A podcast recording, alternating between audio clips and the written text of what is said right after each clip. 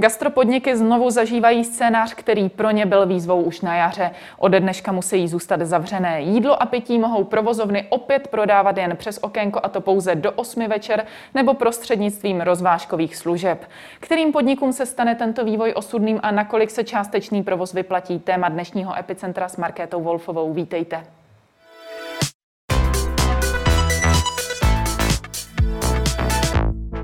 Do studia dorazil Igor Třeslín, ředitel společnosti Storious, která dodává do restaurací technologie a pokladní systémy. Dobrý den. Dobrý den. Ke konci října jste upozorňoval, že by restaurace měly více dbát na dodržování opatření proti šíření koronaviru. V zahraničí panují striktnější pravidla a dbá se na jejich dodržování. Praha je nyní Milán na jaře, to jsou vaše slova. Vnímáte to tedy tak, že restaurace čistě za sebe nedělali dostatek pro to, aby nemuselo dojít, dojít k jejich uzavření? Ehm, naopak si myslím, že restaurace dělali už dost. My jsme se snažili ale to více propagovat, aby si i vláda všimla, že restaurace nejsou ohnisky a že se opravdu chovají zodpovědně, takže jsme ještě víc apelovali na restaurace, aby to šlo opravdu vidět, když kdokoliv z vlády si bude tam sednout, ať vidí, že to prostě funguje. A bohužel se nám to nepodařilo, a protože restaurace jsou zavřené, což hmm. jsme, byla absolutní priorita, aby se tohle nestalo. My jsme vždycky říkali, je třeba nad tím se dívat, na to se dívat trošičku jako optikou nějakého vrchu a, a fakt se koukat po datech. A data jasně ukazují, že restaurace nejsou semeništěm, protože ty lidi, pokud se dodrží základní nějaké jako pravidla, že třeba jsou stoly fakt metr od, od sebe a půl, klidně, ať je to maximálně pro čtyři lidi, uh, a x dalších faktorů, které se tam dají udělat, bezkontaktní placení například, dezinfekce a tak dále, tak je to naprosto bezpečné místo. A myslím si, že se to ukazuje i ve světě. Jo? Že prostě já vím, že je to třeba omezit, chápu to, ale nemyslím si, že restaurace jsou, by to měly odnést. Proč to neodnesou jiné biznesy? Jo? Pokud jedu tramvají, tak mám pravděpodobnost nakažení násobně vyšší než v restauraci, kde si jdu sednout. Uznávám to, že otevřené by měly být primárně restaurace, kde jsou stoly a kde se sedí. Hmm. Jo, bar, kde je spousta lidí, okolních státech také eh, fungovaly formuláře o návštěvnosti, aby se eh, dali lidé lépe trasovat. Eh, proč myslíte, že se to tady neuchytilo? Tak nikdo s tím nepřišel. Jo? My jsme, my jsme, já jsem vždycky říkal, ty formuláře by hrozně pomohly k tomu, že by se vidělo statisticky, zdali jsou restaurace semeništěmi nebo nejsou. A nevidím, nevidím absolutní důvod, proč se to vlastně nezavedlo. Myslím si, že člověk jako si rád sníží komfort a když jsem eh, byl takhle v Německu, tak poprvé to člověk vyplně, říká si, hm, ale když to vyplně po druhé, po třetí, tak to hmm. prostě bere jako naprosto přirozenou součást, zabere mu to 30 vteřin, ani ne, 15. A vy dokážete perfektně trasovat, dokážete zjistit, prostě s kým se ten člověk potkal a tak dál. A dělá to Německo. Jo.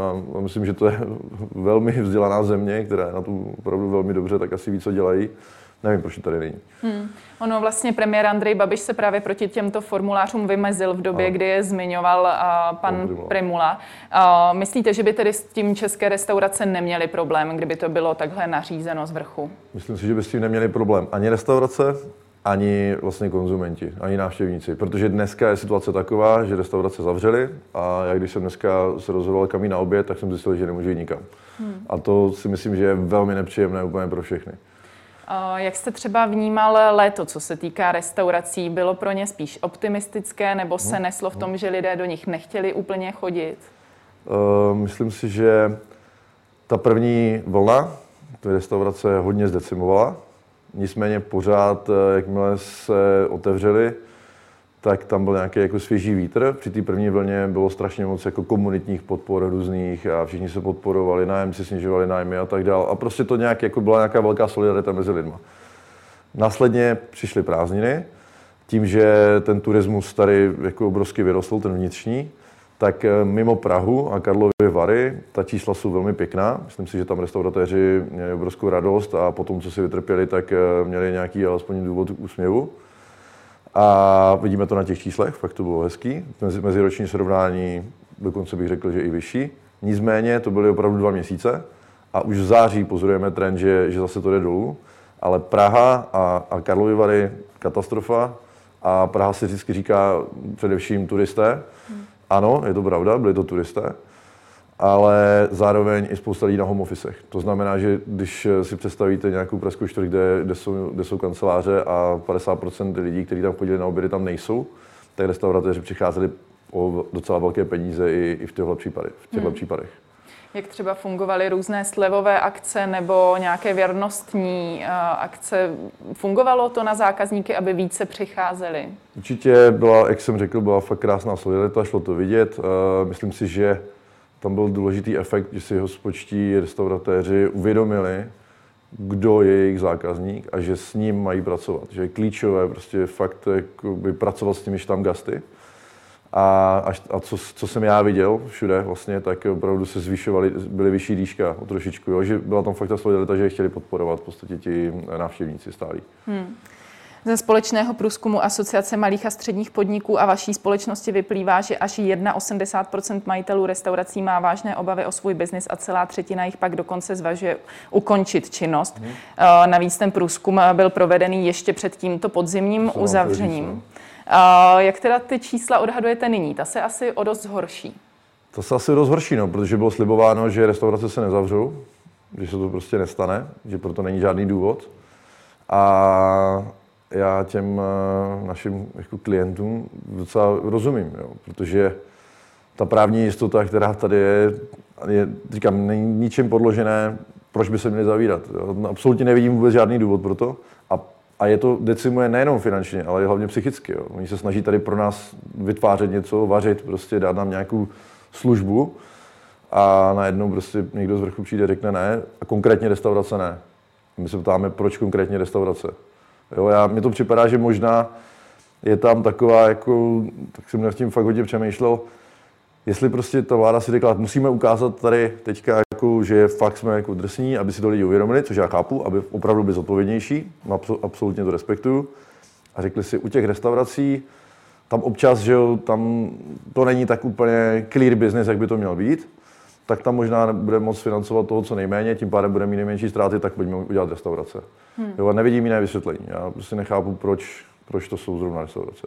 Hmm. Kolik zhruba uh, zaměstnanců uh, je nyní ve hře, když by skutečně ta čísla hmm. končících restaurací dopadla tak, jak to vypadá podle průzkumu? Uh, to už dneska je. Vezměte si, že tam je nějakých 190 tisíc zaměstnanců a už všichni, s kým se bavíme, tak my jsme přišli s nějakými novými produkty a říkáme, hele, tady můžete ušetřit No ale možná na čem. My už vlastně většinu těch lidí se snažíme, jako hmm. už, už tady nejsou a ještě to budeme ještě to budeme dále dělat. Jo. Takže já se toho bojím, že to jsou fakt obrovská čísla. Hmm. A ty lidi v tom gastru prostě pracují jako roky, roky a, a nevím, co teďka budou dělat. Jo. My se snažíme třeba jim trošku pomoct jakoby naší, naší aktivitou, kterou, kterou navazujeme na naši aktivitu z jara zachránit gastro, tak teď jsme to trošku otočili a snažíme se zachránit tyhle lidi. Takže my vlastně dneska jim nabízíme eh, práci, protože jsou, že jsou to lidi z gastra a my prodáváme do gastra, tak si říkáme, určitě bude spousta z nich šikovných a pomůžou nám rozšiřovat naše produkty, které hmm. pomůžou vlastně těm jejich ex, eh, ex zaměstnavatelům třeba. Hmm.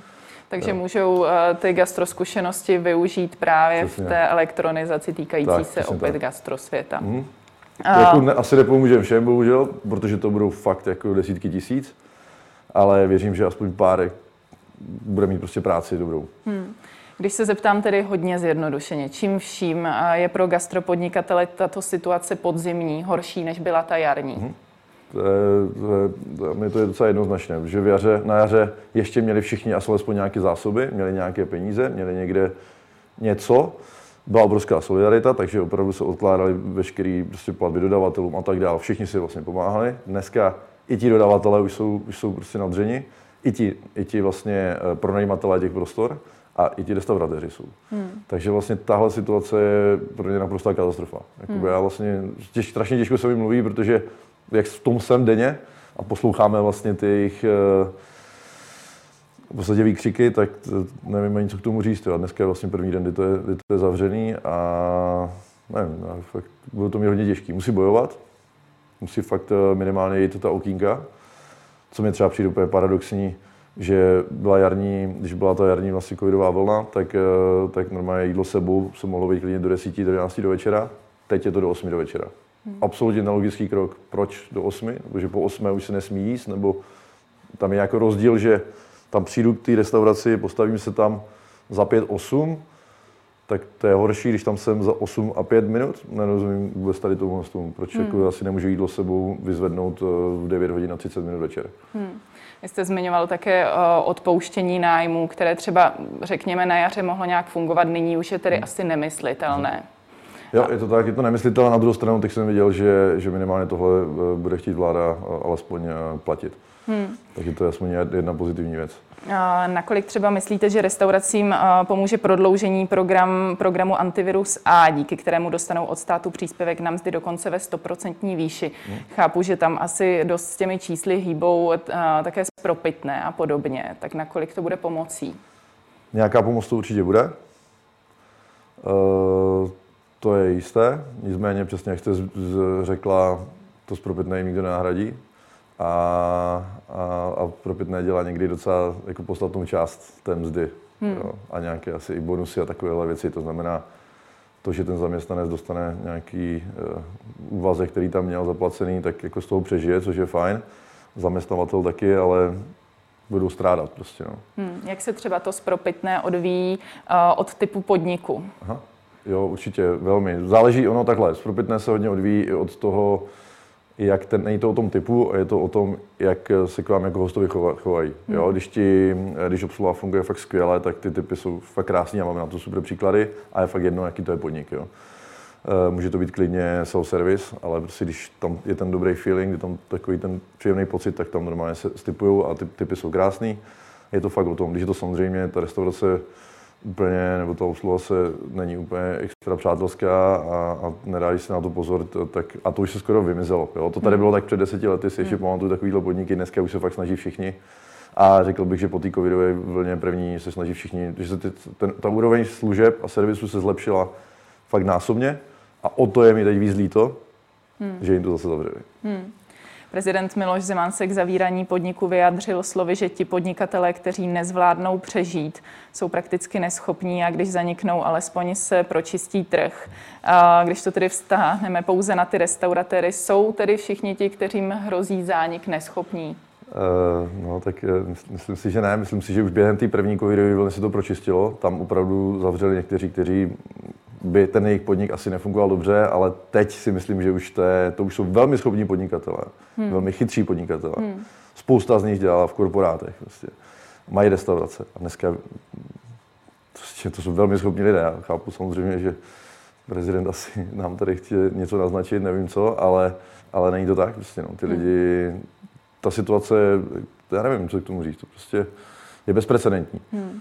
Absolutně. Dá, dá se nějak obecně říct, na jak dlouhou dobu má být takovýto podnikatel připraven na lockdown ve svém biznisu? Řekněme, jestli je to třeba měsíc, dva, nebo kdy se mu dá vlastně zazlívat, že nebyl finančně připraven?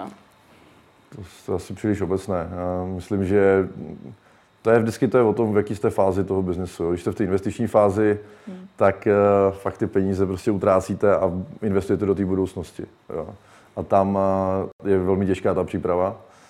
Tam jako nemůžete, tam nemáte vlastně na, to máte na dva, tři měsíce možná, ale víc ne. Jo. Pokud samozřejmě ten biznis už je, nebo ta restaurace už je stabilní a funguje dlouho, tak ano, každý by se měl určitě chovat jako správný hospodář. Měl by mít nějakou rezervu, ale nemyslím si, že by měl mít rezervu prostě tady na půl roku, rok. Jako to. Hmm. Když eh, to vztáhneme vysloveně na zaměření jednotlivých restauračních zařízení, máte nějak odpozorováno, eh, které ten lockdown eh, nejvíce decimuje a které se třeba drží stále tak nějak na jo. úrovni? No tak nejhorší to mají určitě bary a kluby, tak tam je to úplně jako game over. Na drink strašně těžko budete v 6 večer a teď už vlastně vůbec. A, a ještě hůř eh, si ho necháte namíchat a vyzvednete si ho. Jako, hmm. Dělo se to za té první vlny, když bylo hezky venku, tak jsem viděl, že fakt se některé bary snažili, protože mi zim nezbývalo a bylo to krásný, jak to prostě fakt vám dělali gin tonic, abyste se mohli vyzvednout. Hmm. Nicméně teďka, když se podíváte ven, jaký je počasí, tak určitě si nevyzvedne nikdo nic. Jo. Hmm. Takže tam bary jsou katastrofa, co dobře funguje, u těch okýnek, tak jsou prostě nějaký jako čas kavárny, že vám dají kafe, nějaký koláč a restaurace, který vám připraví jídlo, abyste si mohli fakt jako doma nebo v kanceláři sníst, zvednout a tam, tam je to fakt zase o jejich přístupu. Pokud to dobře propagují, chtějí dát vědět, že to dělají, ulehčí to třeba tomu zákazníkovi, že si tam ten člověk nemusí volat nebo se to nemusí předpostavit, 15 minut čekat v řadě, pak si objedná 15 minut eh, dalších čekat na jídlo a může si třeba objednat online, prostě, já nevím, z mobilu nebo, nebo z počítače, hned se to propíše jim eh, do restaurace, vytiskne, oni začnou vařit a já si tam v klidu za 15 minut přijdu si to nevyzvednout, už je to zaplacený, tak si myslím, že tyhle ty podniky dneska eh, se budou snažit bojovat o to přežití, hmm. aspoň tímhle tím způsobem, ale jako funguje. No. Bylo pár podniků, kterým to pomohlo, protože zbytek podniků byl zavřený. To znamená, vemte si nějakou čtvrť, tam prostě bylo 40-50 restaurací, 40 z nich bylo zavřených během první korona krize, takže těch 10 trošičku profitovalo z toho, že vlastně ostatní byly zavřené. Hmm. Ale jinak Jednoznačně ta elektronizace eh, je určitě cesta, jakou se dá co nejlépe přežít. Vaše společnost se konec konců eh, na ní zaměřuje. Jak velká snaha přišla ze strany těch eh, restaurací přejít na ta elektronická řešení? Jak velký jste viděl ten nárůst, ať už na jaře, anebo třeba v průběhu léta Jasně, ve snaze připravit jasně. se na podzim? Uh, přesně tak. No, tak obecně uh, bylo to zajímavé, že fakt bylo velký nárůsty ještě vlastně během května. Během května a začátku června. 25. se otevřely restaurace. První dva, tři týdny fakt se všichni snažili digitalizovat, protože věděli, že hm, tady byl problém, musíme být připraveni a tak dál. Jenže tím, že uh, velmi specificky Česká republika a, a, a naše vláda komunikovala, že vlastně žádný covid není, neexistuje, tak během 14 dní, co se do těch restaurací začalo hmm. chodit, hmm. tak vlastně i my jako uh, strávníci a obecně jako lidi jsme si uvědomili, nebo jsme si taky řekli, aha, covid neexistuje, vlastně to tady asi něco bylo, nějaká noční hmm. mura. Tím pádem jakákoliv zodpovědnost a cokoliv vlastně uh, navíc, co tady předtím bylo, tak uh, se vytratilo, tak i, i ti restauratéři teda bohužel se zašli chvat úplně stejně a vlastně už digitalizaci nepotřebují a už je to vlastně úplně k ničemu.